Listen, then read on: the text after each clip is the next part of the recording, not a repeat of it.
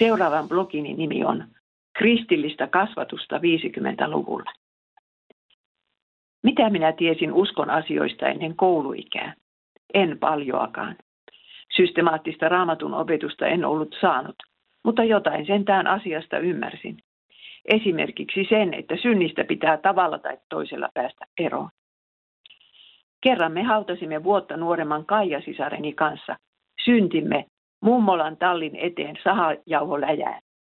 Ihan totta, juuri niin me teimme. Mistä me oikein olimme saaneet tuollaisen ajatuksen päähämme? Ehkä sydänkirjasta, jota tutkistelimme joka sunnuntai kirkkoaikaan. Synti siis huolestutti meitä. Tiesimme tehneemme yhtä ja toista pahaa, ja jotenkin se piti nyt hävittää olemattomaksi. Etsimme jostain käsimme laatikon. Taisipa olla tulitikkulaatikko, joten kovin suuria syntimme eivät siis voineet olla. Miten me nuo pahat teot laatikkoon tungimme, sitä minä en enää muista. Joka tapauksessa kaivoimme kolonsa hampuruihin ja hautasimme rasian sen sisään. Synti tarkoitti minulle sitä, että tein jotain, mitä aikuiset olivat kieltäneet. Kiroileminen ainakin oli synti, sillä siitä asiasta olin kerran saanut selkääni äidiltä. Äiti ryhtyi tällaiseen kurinpalautukseen minun kohdallani vain yhden ainoan kerran, ja se tehosikin hyvin. Sen jälkeen en ole koskaan kiroilemista harrastanut.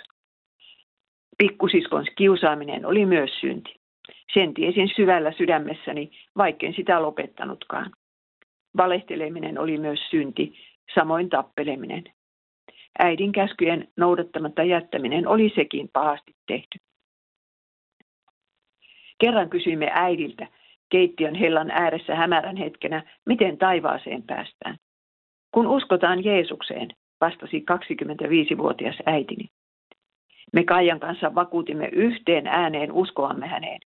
Siitä lähtien harjoittelimme sanomaan mahdollisimman nopeasti, minä uskon, että ehtisimme hökäistä nuo sanat suustamme kiperän paikan tullen.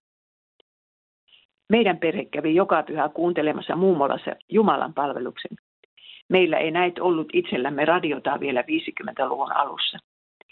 Toimitus kesti puolitoista tuntia. Koko suku vanhimmasta nuorimpaan istui mummolan salissa virsikirjat käsissään ja istuikin hiljaa. Me pikkutytöt jaksoimme jotenkin saarnaan asti. Sitten meille annettiin kuvakirja käteen.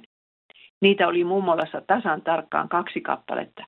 Uskon puhdistuksen 400-vuotisjulkaisu, jossa esitettiin Lutteria Wittenbergin linnankirkon ovella vasara kädessään. Sitten oli vielä kummitätini sydänkirja, johon oli kuvattu ihmisen sydämessä asuvia syntejä. Ne olivat jotenkin karmaisevaa katseltavaa, kaikenlaiset paheet havainnollisesti esitettyinä ja niiden yllä kasvot, joilta selvästi näkyi, mitä vahinkoa nuo synnit olivat tekijälleen aiheuttaneet. Mukana oli myös itse sarvipää paholainen, houkuttelemassa ihmisparkaa kiusaukseen. Me pienet tytöt tuskin uskalsimme avata tiettyjä sivuja. Kirja kiehtoi ja kauhistutti meitä. Mutta lainsaarna meni tehokkaasti perille. Ei Jumalan palvelus suinkaan ollut hukkaan heitettyä aikaa. Kaikesta herkkyydestäni huolimatta en ruvennut koskaan pelkäämään pirua sen enempää kuin helvettiäkään. Ja puoli kahdelta toista aikuiset saivat sitten kirkkokahvinsa ja me lapset ihanan vesikahvimme, kuumaa vettä, johon oli sekoitettu maitoa, sokeria ja pullaa.